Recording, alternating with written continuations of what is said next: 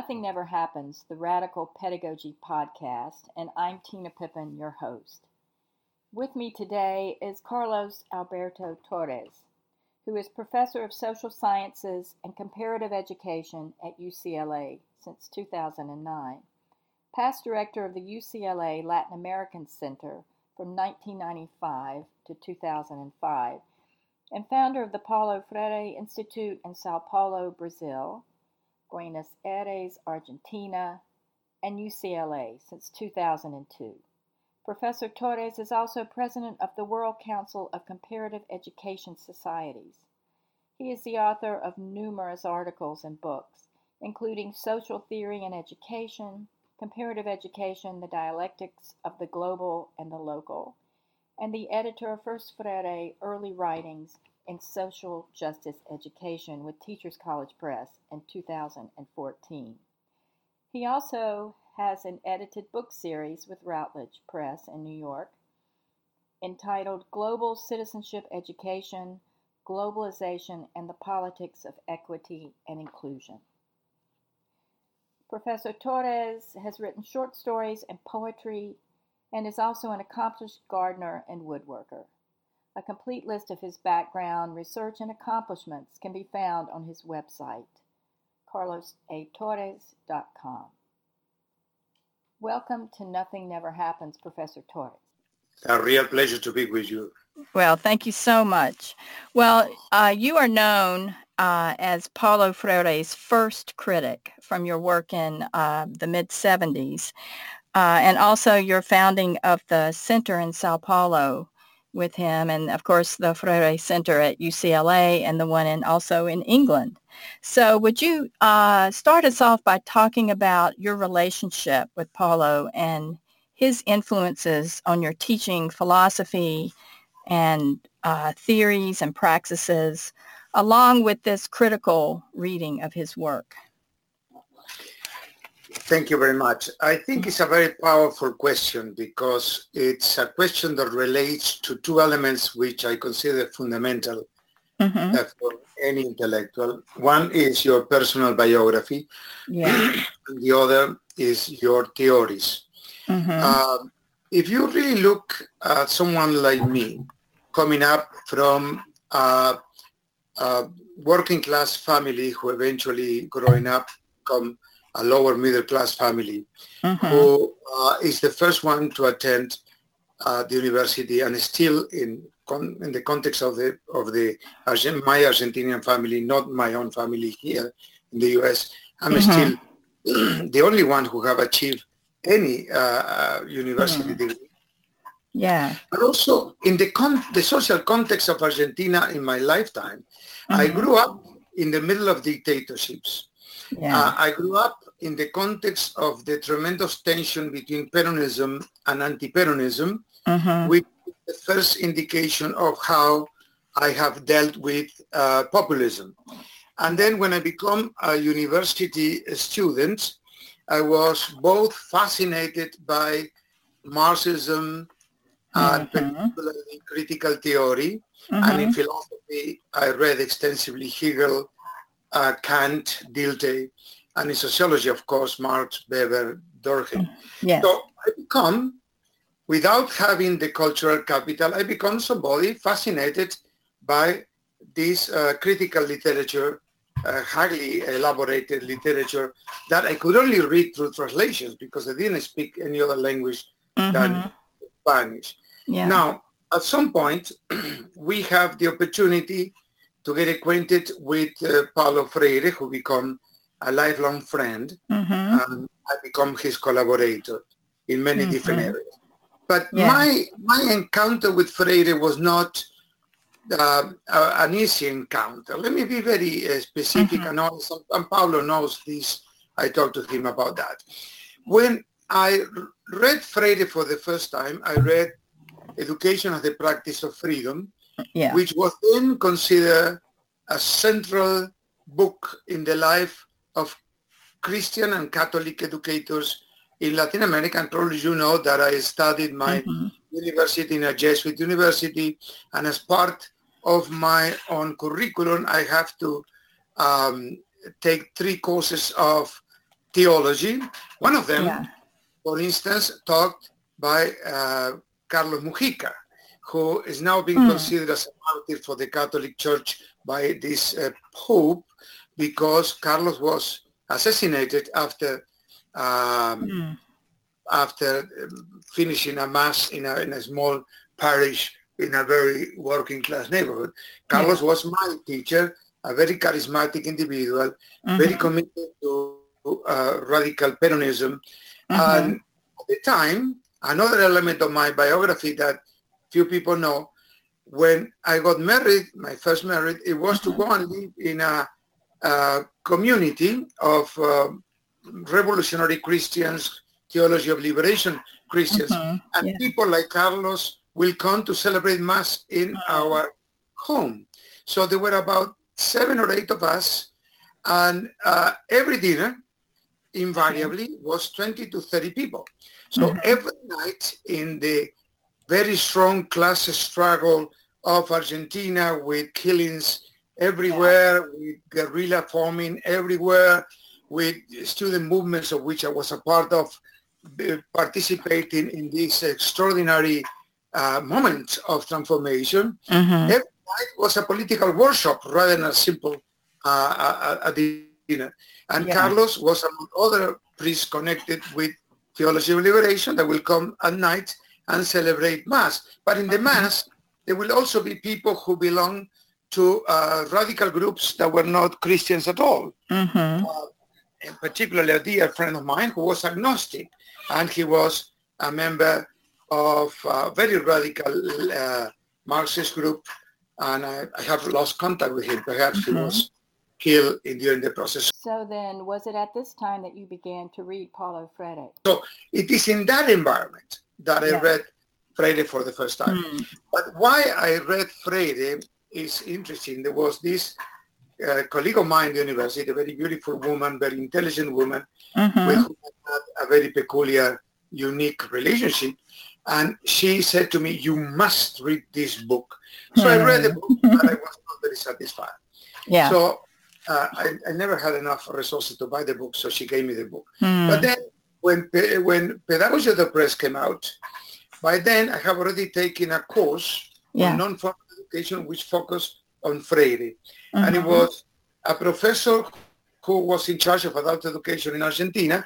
He was a very Freirean, strong Freirean. Mm-hmm. And he actually uh, discussed with us Freire. But at that time, I criticized Freire and I said, mm-hmm. Freire is nothing but a populist. and he's a populist because he is celebrating tout court the, uh, the popular sectors as if they, in their own representation of their own knowledge, cannot be criticized. And I said, mm-hmm. this is not correct because the subaltern itself has their own contradiction. We have plenty yeah. of experiences of that. We have the work, the male working class that oppresses the female working class and mm-hmm. so on and so on. So with that argument, I was very critical of Freire. Mm-hmm. But then yeah. when she, this woman again, gave me Pedagogy of the Oppressed, that book kind of changed my perception because it's a very mm-hmm. Marxist book in many respects. Yeah. It's a very Marxist Hegelian book. So I really took that as a very interesting development in Freire's uh, work and over. And I said, that deserves to be studied very carefully. Then mm-hmm. another circumstance of Latin America occurred. I was Secretary General of a research institute called ICLA, Estudio de la Ciencia Latinoamericana. And somebody said to me, Julio Barreiro has exiled in Argentina. He's mm-hmm. Uruguayan. And he was the publisher of Pablo Freire in a ah. small press called uh, Nuevo Mundo, I think. Mm-hmm. Uh, and Julio came and I met him and I liked him.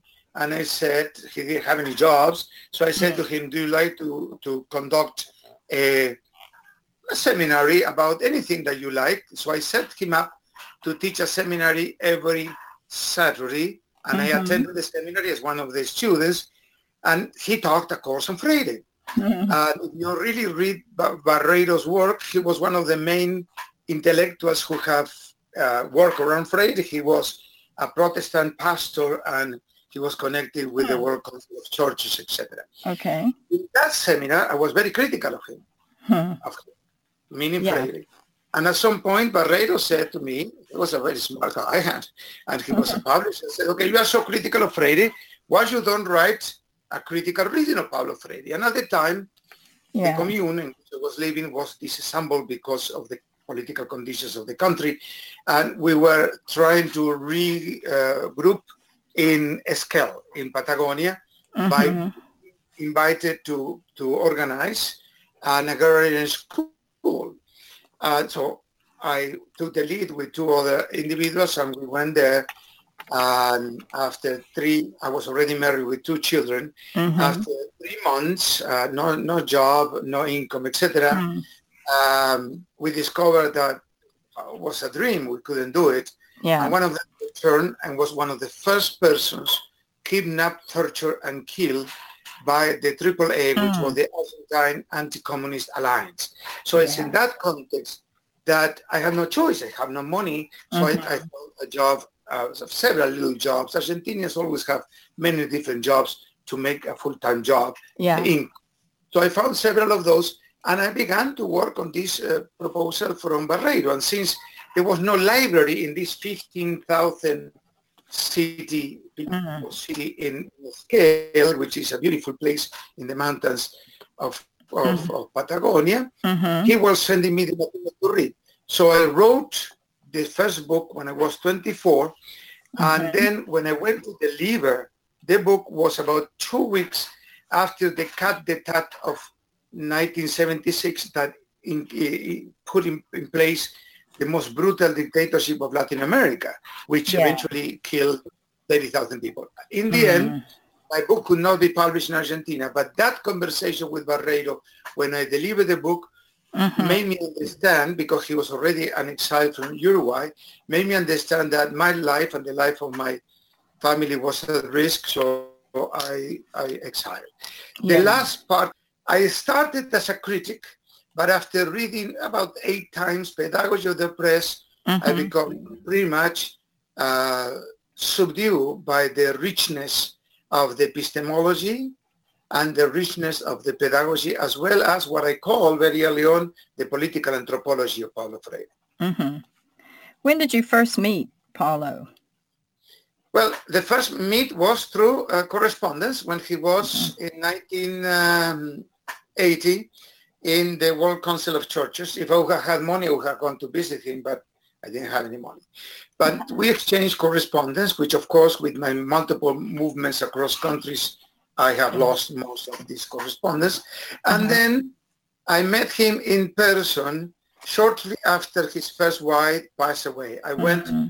to visit with him to, you know, to console him, to give him my yeah. my sympathies. Mm-hmm. After Elsa died. Yeah. Yeah. Elsa, yeah. Elsa was very important. Uh, I will tell you that in a minute. But, okay.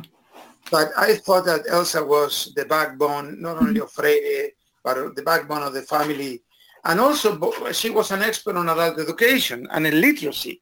So ah. a great deal what Freire did is really uh, kind of a reflection of his, his extraordinary love for Elsa, mm-hmm. but also a reflection of his learning through Elsa about things that he was not really an expert. so it's a very interesting story. Oh, that's so, good. Yeah. Yeah. So the point is that I spent time with him in his house with his one of his daughters and so on, and he said to me, um, "I'm gonna go to a party. This is the first time I will go because a dear friend of mine, Moacir Gadotti, is the person that is throwing the party with his new wife, and I want you to go because I will introduce you to him and you will become a very good friend of him and he will become a very good friend of, uh, of you. Mm-hmm. So we went there and Gadotti opened the door. Gadotti has an incredible smile and I'm always seduced by smiles. I find the smile a kind of a window to the soul. Mm-hmm. And he uh, greeted us with the typical Brazilian concepts, beautiful engagement in in, in the in, even in the core in the in the the body, the corporate, the corporate presence, uh-huh. and and and etc. And this is the way that that that Freire introduced us to Gadotti, who Gadotti wrote about that. He said, this is Carlos Torres, my first critic. critic. Mm-hmm. He will become a very good friend of you. And Gadotti was shocked because he thought that he was the first.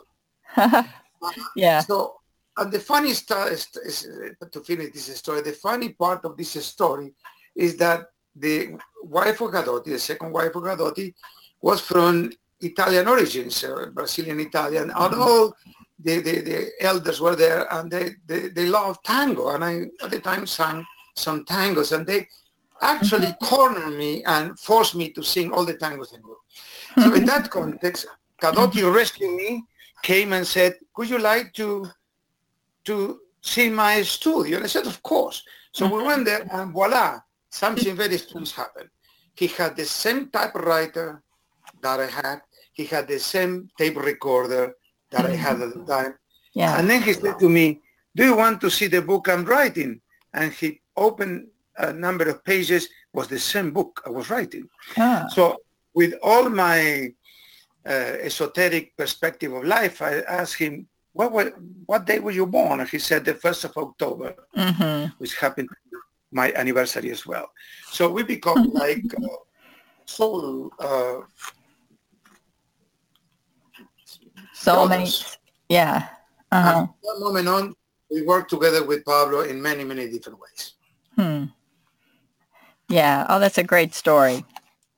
Uh, so it, it seems like um, Paulo Freire took some of your critique to heart, especially the gender critique. I mean, it seemed like an early um, critique of his um, patriarchal language and and other things that he, he got from feminists later on and uh, after the book was critiqued. Um, so uh, I would like you to uh, talk talk some more about the the theories behind um, pedagogy of the oppressed and uh, how you use these theories in your teaching um, and in the formation of the Freire Institute at UCLA. Yes, um, I think Freire is like an artist who reads particular particles of music mm-hmm. and then put it together in a way that those who have read some of that music, and of course this metaphor uh, means people who have read the classical uh, thinkers, people who have read mm-hmm. the humanist tradition, people who have read Marxism, Hegelianism, Kant, people who yeah. have read political theory, Habermas, etc. Mm-hmm. Remember, I wrote with Morrow a book comparing Habermas and Freire. Mm-hmm. We understand that he produced a new symphony, but some of the notes, some of the uh, intensity, the allegro, mm-hmm. is no but he has created a very original synthesis. And this synthesis is original because we know that how we stood the test of time. Pedagogy of the Oppressed is now 50 yeah. year old. Yeah. So this symphony, which I'm talking about, is what animates what we now call um, critical theory and in education, elements connected with social justice education. Mm-hmm. So this is exactly why I got uh, taken by this work. But of course, once you meet Freire in person, you become captivated by an individual who looks frail, who uh, mm-hmm. uh, talks in ways that sometimes look too uh, not academic, but more mm-hmm. of uh, of literature, or if you want, storytelling. Mm-hmm. But there is a fire in this individual that consumes you as well. And when I met him in person, not only I discovered one element that for me is essential about people is authenticity. Hmm. We are surrounded yeah. by people that what they are not. They are not. Freire never pretended to be anything. He was what he was, mm-hmm. and he did it in ways that I appreciate very much. On the other hand, I work a lot on meta theories. I think we need to mm-hmm. look at areas in the world, meta theory, theory, and empirical research, and as a sociologist, although mm-hmm. I have worked in other areas as well, is indispensable for me to look at meta theory. You cannot do meta theory unless, unless you do serious epistemological work. Yeah. And having spent hours and hours with Freire, and having interviewed him many times and asked him many questions, one thing that struck me about him, not only his command of philosophy, Western philosophy, yeah. but also his command of epistemology. Every question he will put it in terms of the methodology, if you put it in those terms, of how you learn about this question. Mm-hmm. And after he developed a strategy of how we learn, he answered the question. Mm-hmm. That's not very common, and that's not very well done by many people. He yeah. did it perfectly, and that yeah. is yeah. one of his main contributions. Yeah, and and one critique of him that you're bringing up is that um, uh, that some other educational theorists have said, "Oh, you you you're too into Marx, you're too into critical theory," and and Freire's response was always, "Well, you have to know the theory to get to the praxis, and you have to go deep. You have to dive deep into the theory, uh, because those knowledges, um, theoretical knowledges, will inform the work you do in communities with." Um, you know, literacy training with peasants and, and social justice work.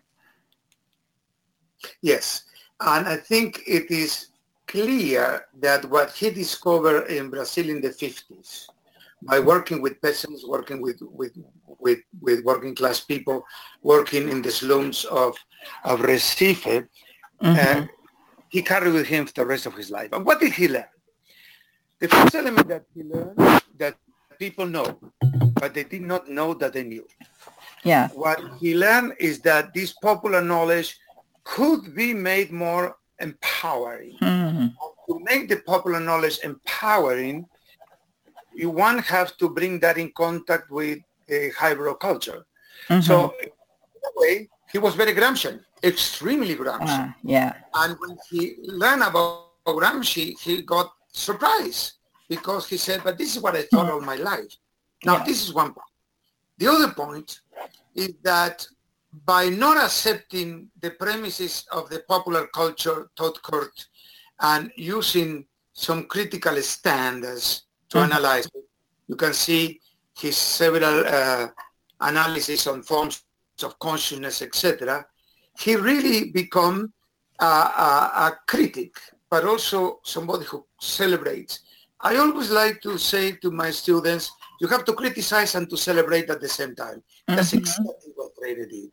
And it's a very Christian approach. There's no question about it. Yeah. And I think what Freire did was to develop his uh, Catholicism into uh, a much more Catholic, put it in the, the sense mm-hmm, of mm-hmm. universal model of work. And he did that at the service of the subaltern. That is the reason that mm-hmm. very early on, when many of us in Latin America were still considering the criticism to colonialism and models of anti-colonialism, yeah. he gave us a prism, a perspective, a, a perspective on how to confront the colonial mind and the colonial domination by literacy. Mm-hmm. In one literacy is almost a precondition for citizenship. Yeah. Without literacy, you cannot have true citizenship. Mm-hmm. So Freire, in a way, recreated citizenship in Latin America and then the rest of the world. Mm-hmm. mm-hmm. Yeah. And this is also happening uh, in the States with the citizenship schools at the Highlander Center and then Freire's connection with the Highlander Center. It all kind of, there's a genealogy here in terms of um, how his theory is used on the ground uh, at other places. So, um, well, when you um, co-founded the the Freire Center in or Institute in uh, Sao Paulo, what were some of the theoretical underpinnings for uh, thinking about an institutional model in higher education?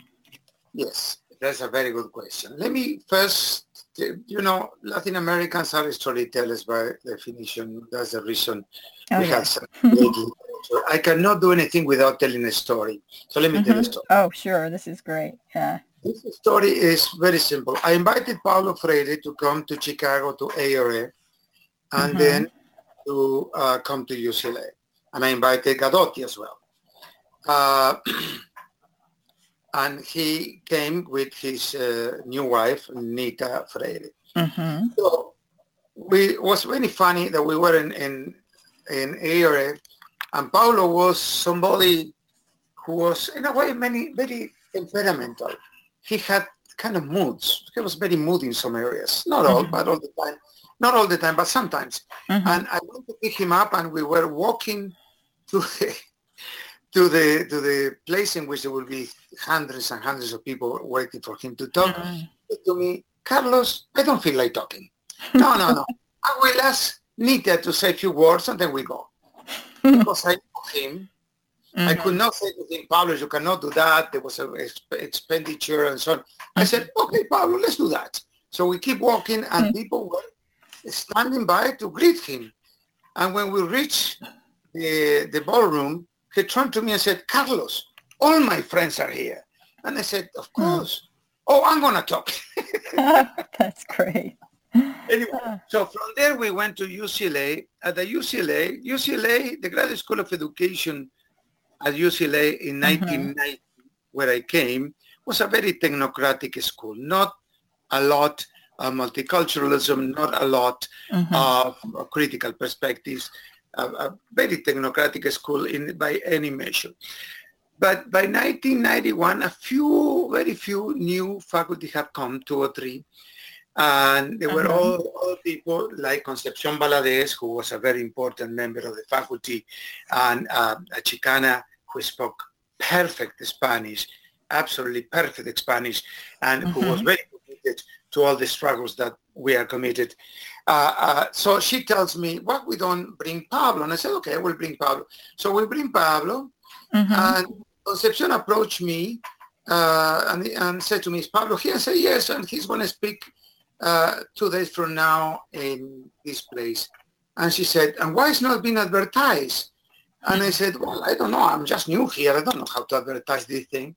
And she said, put a, a little note in the Bruin, which is the newspaper of the university. So I did. And the next day, there were more than 800 people in an auditorium that will only probably eh, allow four or 500. So imagine mm-hmm. the firemen who have come, they would have shut us down. So mm-hmm. Paulo spoke in very ceremonial ways and very, very close to the tradition of Christian prophetism. Hmm. Uh, and when he ended, he said, "Liberation is salvation." I could never, never forget huh. that. There were, there were probably ninety percent of the people there were not even born, maybe more than that, when he wrote Pedagogy of the Place. I had prepared a very lengthy introduction of Pablo Freire, but when I saw that mm. auditorium, I just walked away from the introduction and introduced the man and he talked. Mm. It was remarkable. After that meeting, I organized a small meeting with some faculty and very few people came from from my, my school. But those who came, like me and other people in the profession, had children who are teachers. Mm-hmm. And they brought grown-up children. So there was a very unique uh, Mm, group of people, very few faculty, very few teachers, and so on. mm-hmm. me about 15 or 20. The conversation lasted for two hours. It was extraordinary. Hmm. We left the conversation and we went to have a coffee in Kerckhoff across the School of Education and Information Studies now. And mm-hmm. it becomes somber, kind of sad. And we look at him, we knew him very well, and said, what is wrong, Pablo? Uh, and he said, you know what, we have this extraordinary meeting. And uh, mm-hmm. I don't want to die soon. This is 1991, right? Yeah. He was looking at his, his, you know, his, as he will put it, his finitude. Mm-hmm. And, uh, and and I look at, at each other and we look at him and say, look, Paulo, we all pass away. Even I try to, high, to, to make the, the moment less cumbersome for us. I said, you know, Paulo, mm-hmm. the, uh, it's a joke that said that the three things that you cannot avoid in life, one is death, uh, the second one is to pay taxes, and the third one mm-hmm. to live through at least one educational reform. So Paulo laughed, yeah. and we moved into uh, a much more substantial conversation because Gadotti and I said to him, look, we all die at some point. You are going to die, but your message, your analysis, your work, your theories, you have to die. Mm-hmm. We can create the Paulo Freire Institute and uh, you could be the patrono, which is a term used in Brazil when somebody who is alive decides to lend his or her name to a particular institution and during the time that this person is alive is a patrono. Uh-huh. Uh, there is a, a religious uh, connotation too. You can get a patrono for a church and it's a saint who will be inspiring that group of people. Mm-hmm. In this case, it's more the civil connotation. It's a civil part of the Brazilian law in which somebody could patronize an institution. And Pablo accepted mm-hmm. to be the patron of this mm-hmm. institution. So in uh, six months later, thanks to the extraordinary abilities of Moacir Gadotti as an administrator, we created the institute in Sao Paulo. But mm-hmm. we had already a mantra. And this mantra uh, was given to us in this uh, coffee place at Stanford. Uh, pardon me. Uh, I, I work with him at Stanford as well, but at UCLA. Mm-hmm. And it was this. He said, Carlos Gadotti, I don't want people to repeat me. I want people to reinvent me. I don't want to create a new church. I don't want a fellowship. Mm, yeah. Said, this is exactly what we have in mind. So we, as people very close to him, we are two of his main biographers. Gadotti mm-hmm. more than me because Gadotti was a student of Paulo in, in Geneva when Paulo was teaching in, in Geneva. So maybe you really want to, to uh, uh interview Gadotti, who speaks yeah. languages. Anyway, the point is that that was the first mantra, and we moved from that mantra onwards. So the theories that we use are part of our life. What, what are the theories that we lived and mm-hmm. we work in Latin America? The first one is popular education. Mm-hmm. That is very important that popular education, which is a model of education connected with the struggles, particularly in uh, the Ibero uh, American republics, uh, particularly the Ibero uh, area in Spain, Portugal. Mm-hmm. You have anarchists, anarcho-syndicalists, you have socialists, you have communists, Marxists, all these people that were confronted in the Spanish Civil War have already discussed the question of popular education. The uh-huh. term comes from them and the people that escaped Europe, being persecuted in Europe, that came to settle in Latin America, particularly Argentina, Brazil, mm-hmm. and Cuba, uh, they brought with them this idea. So for us, the idea of uh, popular education was already embedded in the political struggles of the political parties of the left.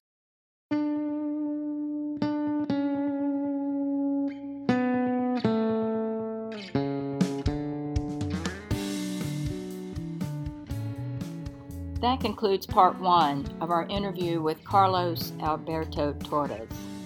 In part two, Professor Torres will tell us more about his work at UCLA and around the world uh, and the function of the Freire Center and the various programs that they do.